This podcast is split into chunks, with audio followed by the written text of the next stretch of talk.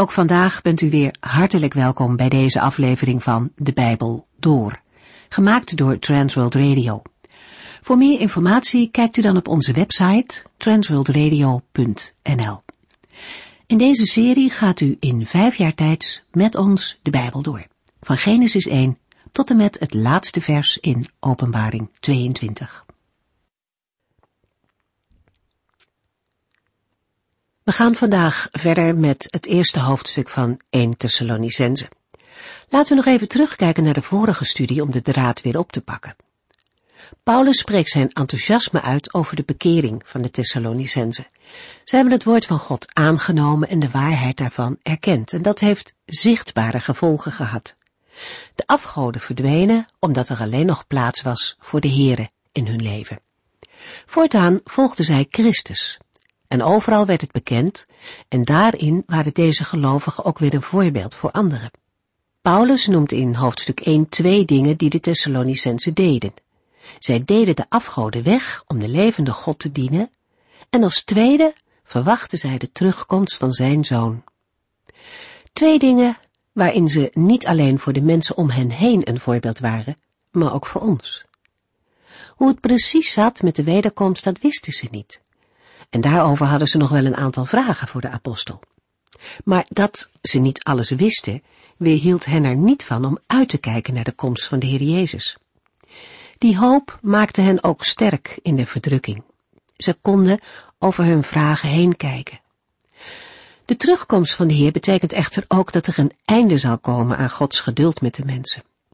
Zijn genade is toereikend voor mensen, maar de Bijbel spreekt ook over het moment dat Gods geduld op is. En dat besef motiveerde de Thessalonicenzen om het evangelie overal aan iedereen bekend te maken. En dankzij de vele handelscontacten in hun stad kwam het goede nieuws snel verder de wereld in. Paulus kon na verloop van tijd zeggen, waar we ook komen, horen we over uw geloof in God. Mooi om zo bekend te staan. We gaan verder met hoofdstuk 2. In 1 Thessalonicense 2 vertelt Paulus verder over zijn werk in Thessalonica. We hebben er al iets van gelezen in 1 Thessalonicense 1 vers 5 en 9, waar de apostel aangaf dat toen hij en zijn medewerkers het goede nieuws naar Thessalonica brachten, dat niet alleen met woorden was. Het gebeurde ook met kracht en door de Heilige Geest. In de andere christelijke gemeente werd zelfs verteld hoe de Thessalonicenzen de boodschappers van het evangelie met open armen hadden ontvangen. Naar deze beide versen verwijst ook het begin van hoofdstuk 2. 1 Thessalonicense 2 vers 1 Broeders en zusters, u weet zelf dat ons bezoek aan u niet voor niets is geweest. Het lijkt er in eerste instantie op alsof Paulus zich met de woorden van vers 1 verdedigt tegen allerlei kritiek en aanvallen, maar dat is niet het geval. In 1 Thessalonicense 3 vers 6 lezen we, nu is Timotheus net teruggekomen met het goede nieuws dat uw geloof en liefde niet verflauwd zijn. Hij vertelde ons ook dat u nog steeds met vreugde aan ons bezoek terugdenkt en even sterk naar ons verlangt als wij naar u. Nergens wordt er gesproken over iets van problemen tussen de gemeente en de apostel. Door zijn plotselinge vertrek uit Thessalonica had Paulus zich zorgen gemaakt over de jonge gemeente, mede ook door de houding van de Joden in Thessalonica. Paulus wist uit ervaring dat pasbekeerden geneigd zijn het evangelie onder druk los te laten. In 1 Thessalonicense 2 probeert hij juist het omgekeerde te bereiken, namelijk dat de jonge gelovigen hem als voorbeeld nemen en zo de Here blijven volgen. In 1 Thessalonicense 1 vers 6 lazen we, Zo werd u volgelingen van ons en van de Here, want u hebt onze boodschap met de blijdschap van de Heilige Geest aangenomen, ondanks de grote moeilijkheden die u ondervond. Met de woorden uit 1 Thessalonicense 2 vers 1 tot en met 12 wil de apostel de jonge gelovigen opnieuw aanmoedigen de Here te blijven volgen en navolgers van Christus te zijn. Voor de woorden niet voor niets staat in het Grieks een woord dat niet leeg betekent. Het verwijst en bevestigt de woorden uit 1 Thessalonicense 1 vers 5 en 9. Deze woorden spreken niet alleen over de manier waarop Paulus bij hen kwam, in de kracht van de Heilige Geest, maar ook over de vrucht van zijn verkondiging, de bekering van velen. Het bezoek van Paulus en zijn medewerkers is niet voor niets geweest.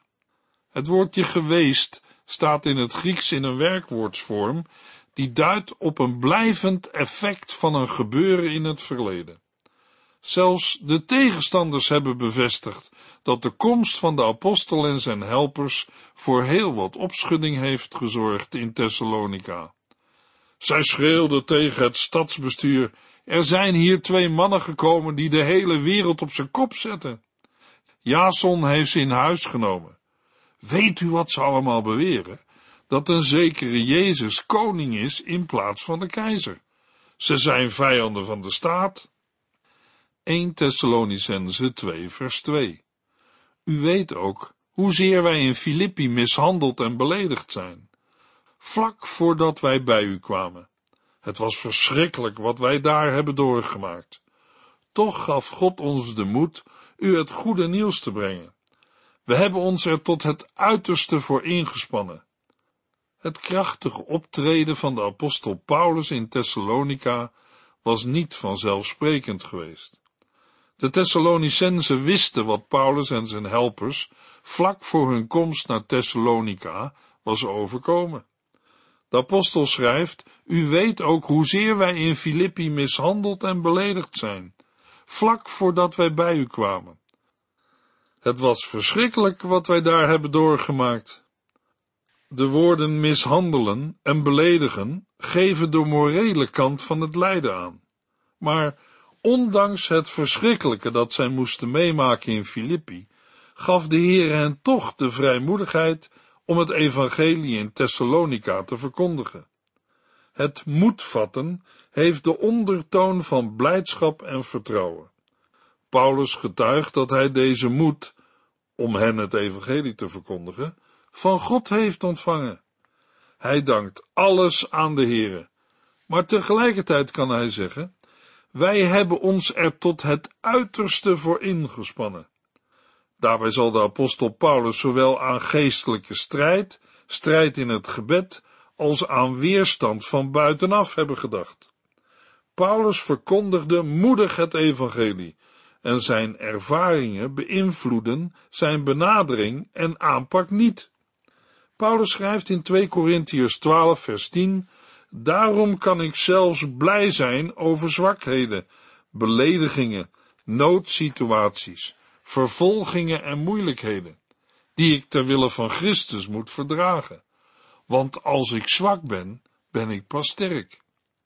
In hetzelfde Bijbelboek 2 Korintiërs geeft de apostel een opsomming van dingen die hij bij de verkondiging van het evangelie allemaal moest meemaken. 2 Korintiërs 11 vers 23b tot en met 28. Ik heb veel vaker in de gevangenis gezeten. Ik ben ettelijke keren afgeranseld. Ik heb meermalen oog in oog met de dood gestaan. Ik heb van de Joden vijf keer de beruchte veertig min één zweepslagen gehad. Ik ben drie keer met stokken geslagen en één keer met stenen bekogeld. Ik heb drie keer schipbreuk geleden. Ik heb eens een nacht en een dag in open zee rondgedobberd. Ik heb veel gereisd, waarbij ik vaak gevaar liep door overstromingen, rovers, aanvallen van eigen volk en van anderen. Altijd dreigde er gevaar, rellen in de steden, dood in de woestijn, verdrinking op zee, verraad door valse christenen. Ik heb gezwoegd en geploeterd, nachten niet geslapen, honger en dorst geleden, vaak niet gegeten en kou geleden, omdat ik geen kleren had om aan te trekken. En dat is nog niet alles. Elke dag voelde ik de verantwoordelijkheid voor alle gemeenten. Niet alleen de woorden van Paulus waren getuigenis tot eer van God, Maar ook in zijn leven liet hij regelmatig zien dat geloof zonder daden dood is. In de volgende verse van 1 Thessalonicensen gaat Paulus vertellen over de inhoud van de verkondiging in Thessalonica. Daarnaast brengt hij onder woorden hoe hij de ontmoeting en het contact met de Thessalonicense heeft ervaren en ziet. Paulus was als een moeder voor hen, in die zin dat hij zacht en vriendelijk voor hen is geweest. Hij was voor hen als een vader en sprak tot hen als een vader tot zijn kinderen. Paulus was voor hen een broeder in Christus. 1 Thessalonicense 2 vers 3 Het is dus wel duidelijk dat wij niet door valse motieven werden geleid of bijbedoelingen hadden toen wij een beroep op u deden. Wij zijn in alle opzichten eerlijk en oprecht geweest. In vers 3 brengt de apostel motieven naar voren die hem er niet toe hebben gedreven om de Thessalonicense het evangelie te verkondigen. In vers 4 brengt de apostel onder woorden wat het motief dan wel was. Bij Paulus waren er geen valse motieven of bijbedoelingen. Zijn bedoelingen waren eerlijk en oprecht. In 2 Korintiërs 2 vers 17 schrijft Paulus ook over zijn bedoelingen. Hij schrijft, wij doen dit werk met zuivere bedoelingen, en niet zoals vele anderen die Gods boodschap uitdragen om er zelf beter van te worden. Wij werken in opdracht van God, in verbondenheid met Christus, en God ziet alles wat wij doen.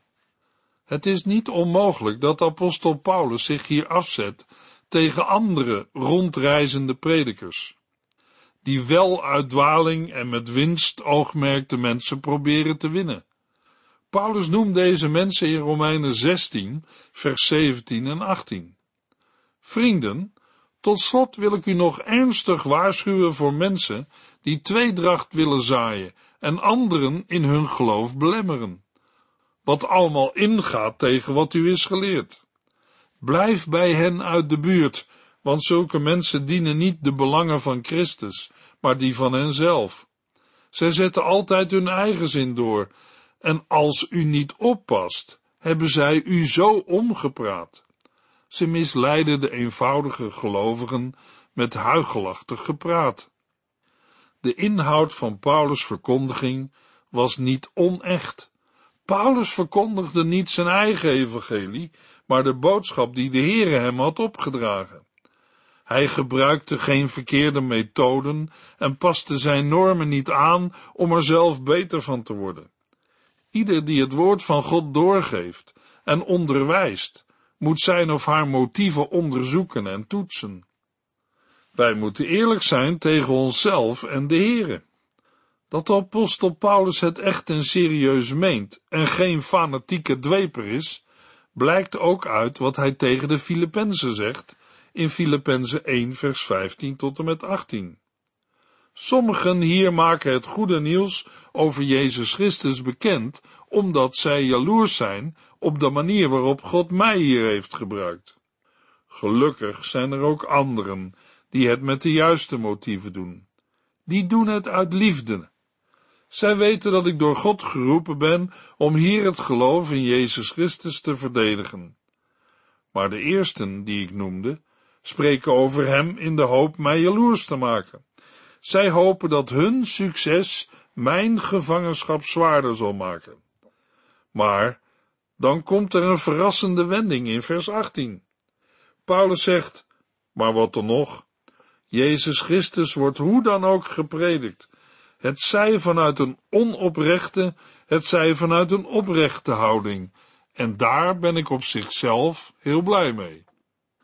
Paulus kon de Thessalonicense vertellen, toen ik bij jullie kwam, werd ik niet geleid door valse motieven of bijbedoelingen, maar ik kwam om jullie voor Christus te winnen.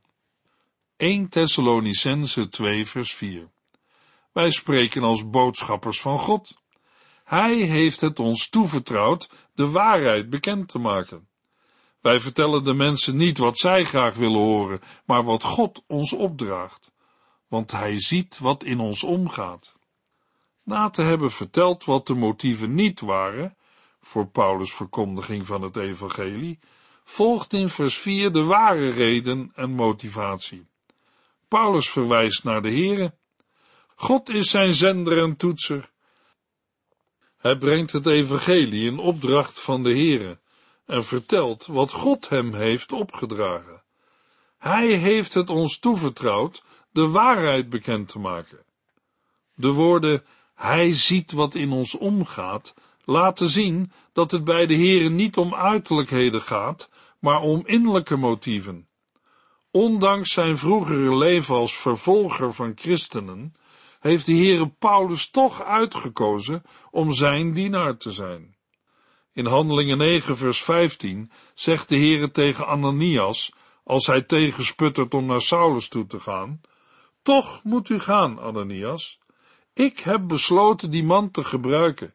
Ik heb hem uitgekozen om mij bekend te maken aan andere volken en hun koningen, en ook aan het volk van Israël. Paulus schrijft aan de Thessalonicense dat de Heere hem heeft uitgekozen en opgedragen het evangelie aan de volken en het volk Israël bekend te maken. Paulus en zijn helpers waren tegenover de Heere verantwoording verschuldigd. De profeet Jeremia laat in zijn gebed over de mannen die hem willen doden hetzelfde zien. Hij vraagt de Heere in Jeremia 11 vers 20 met betrekking tot zijn vijanden, Och Heere van de hemelse legers, u bent mijn rechter, beoordeel de harten en drijfveren van deze mannen. De Heere ziet wat er in de harten van de mensen omgaat. 1 Thessalonicense 2 vers 5 Zoals u weet, hebben wij niet geprobeerd u met vleierij voor ons te winnen. God weet dat wij niet deden alsof, om op die manier geld van u los te krijgen. Net als in vers 1 en 3 begint Paulus met een ontkenning. Deze ontkenning lezen we in de versen 5 en 6. Het positieve dat de apostel er tegenover stelt, lezen we in de versen 7 en 8. De versen 5 tot en met 8 staan in de verleden tijd en gaan over Paulus' optreden in Thessalonica. Maar wat hij zegt, geldt niet alleen voor zijn werk in Thessalonica, maar voor al zijn werk. Paulus heeft geen gebruik gemaakt van vleierijen om de Thessalonicense voor zich te winnen. Om invloed op mensen uit te oefenen had Paulus dit minder waardig middel kunnen gebruiken. De reizende filosofen en wonderdoeners in die dagen hadden op dit punt een slechte naam. De gierigheid verborg zich vaak achter een voorwendsel of onoprechte en overdreven dankbetuigingen en complimenten. Paulus was daar vrij van. Een voorbeeld van wat de apostel bedoelt vinden we ook in 2 Petrus 2 vers 3. Deze zogenaamde leraren zijn zo hebzuchtig dat zij u van alles zullen wijsmaken om maar geld van u los te krijgen.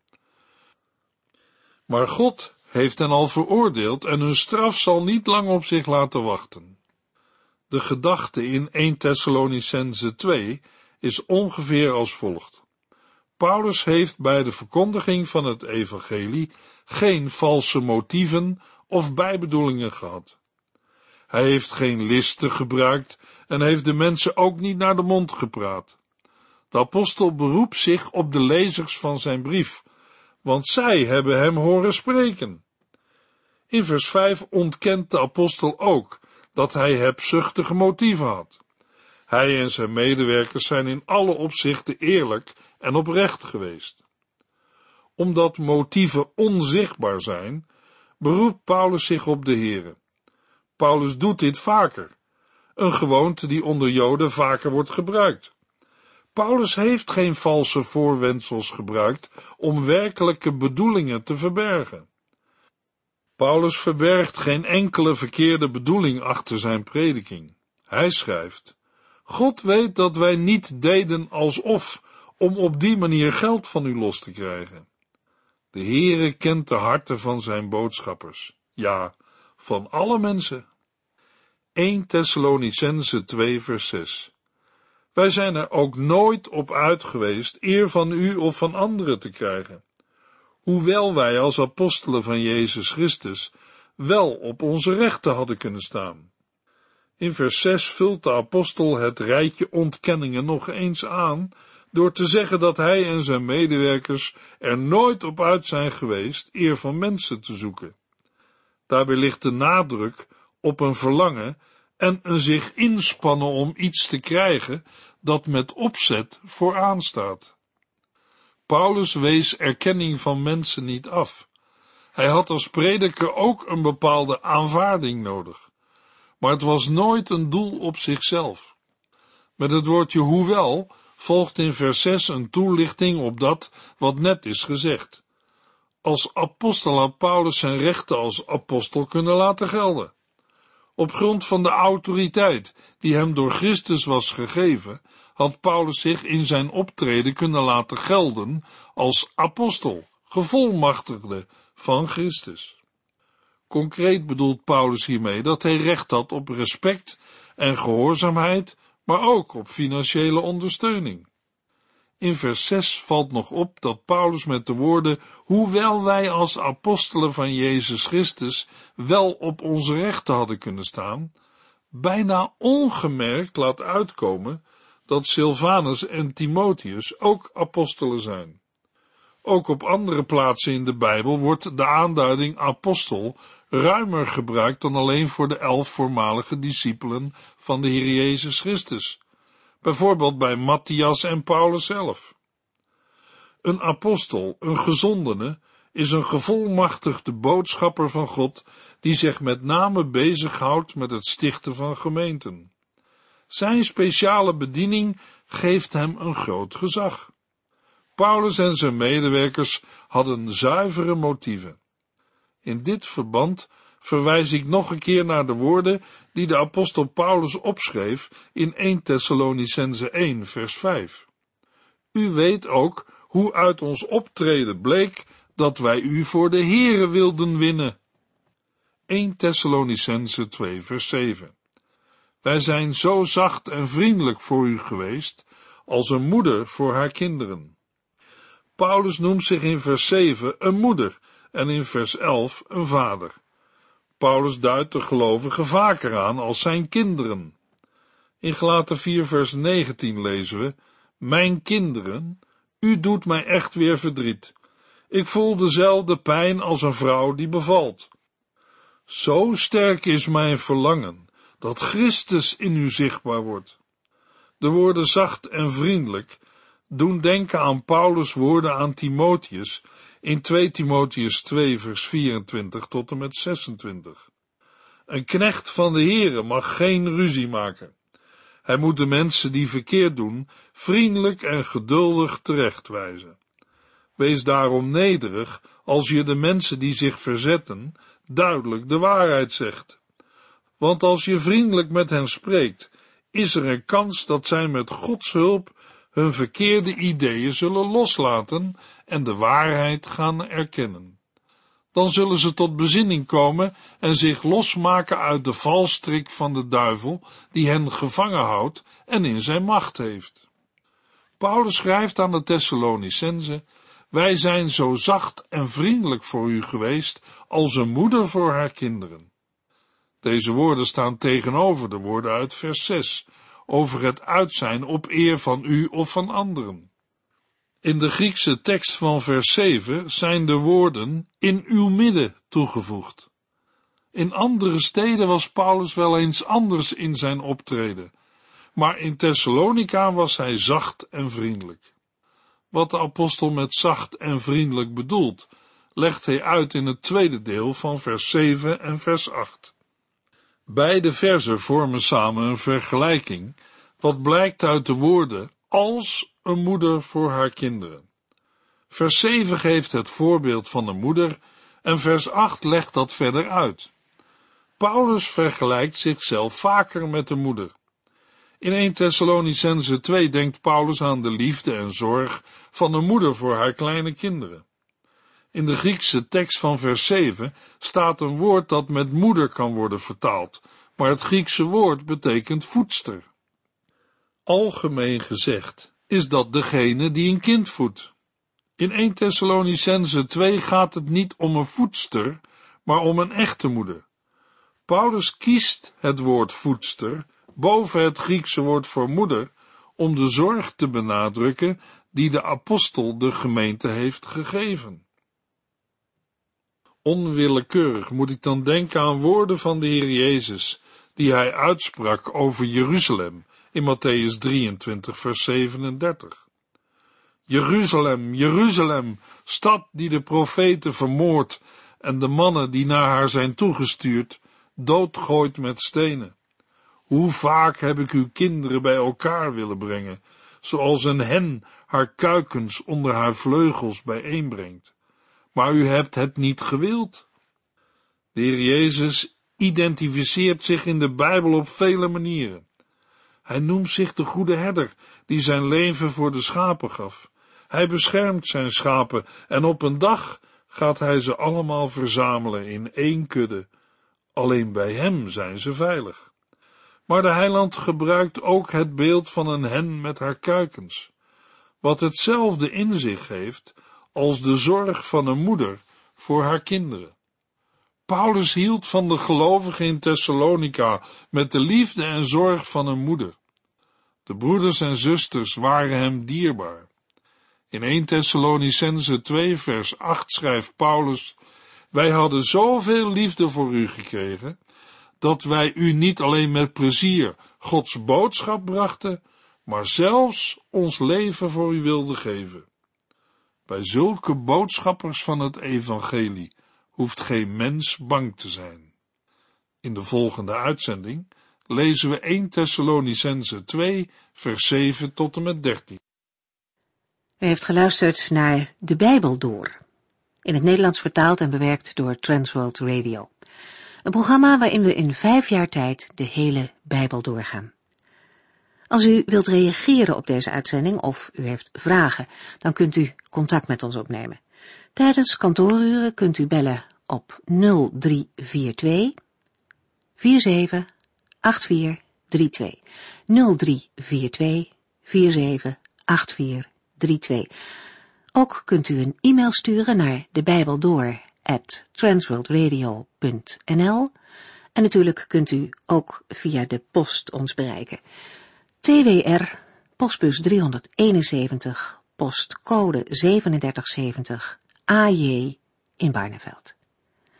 Dit programma werd gepresenteerd door Cor Weda en Ike André. Techniek was in handen van Odin van Voerkom. En wij allemaal bedanken u voor het luisteren. Graag tot de volgende keer.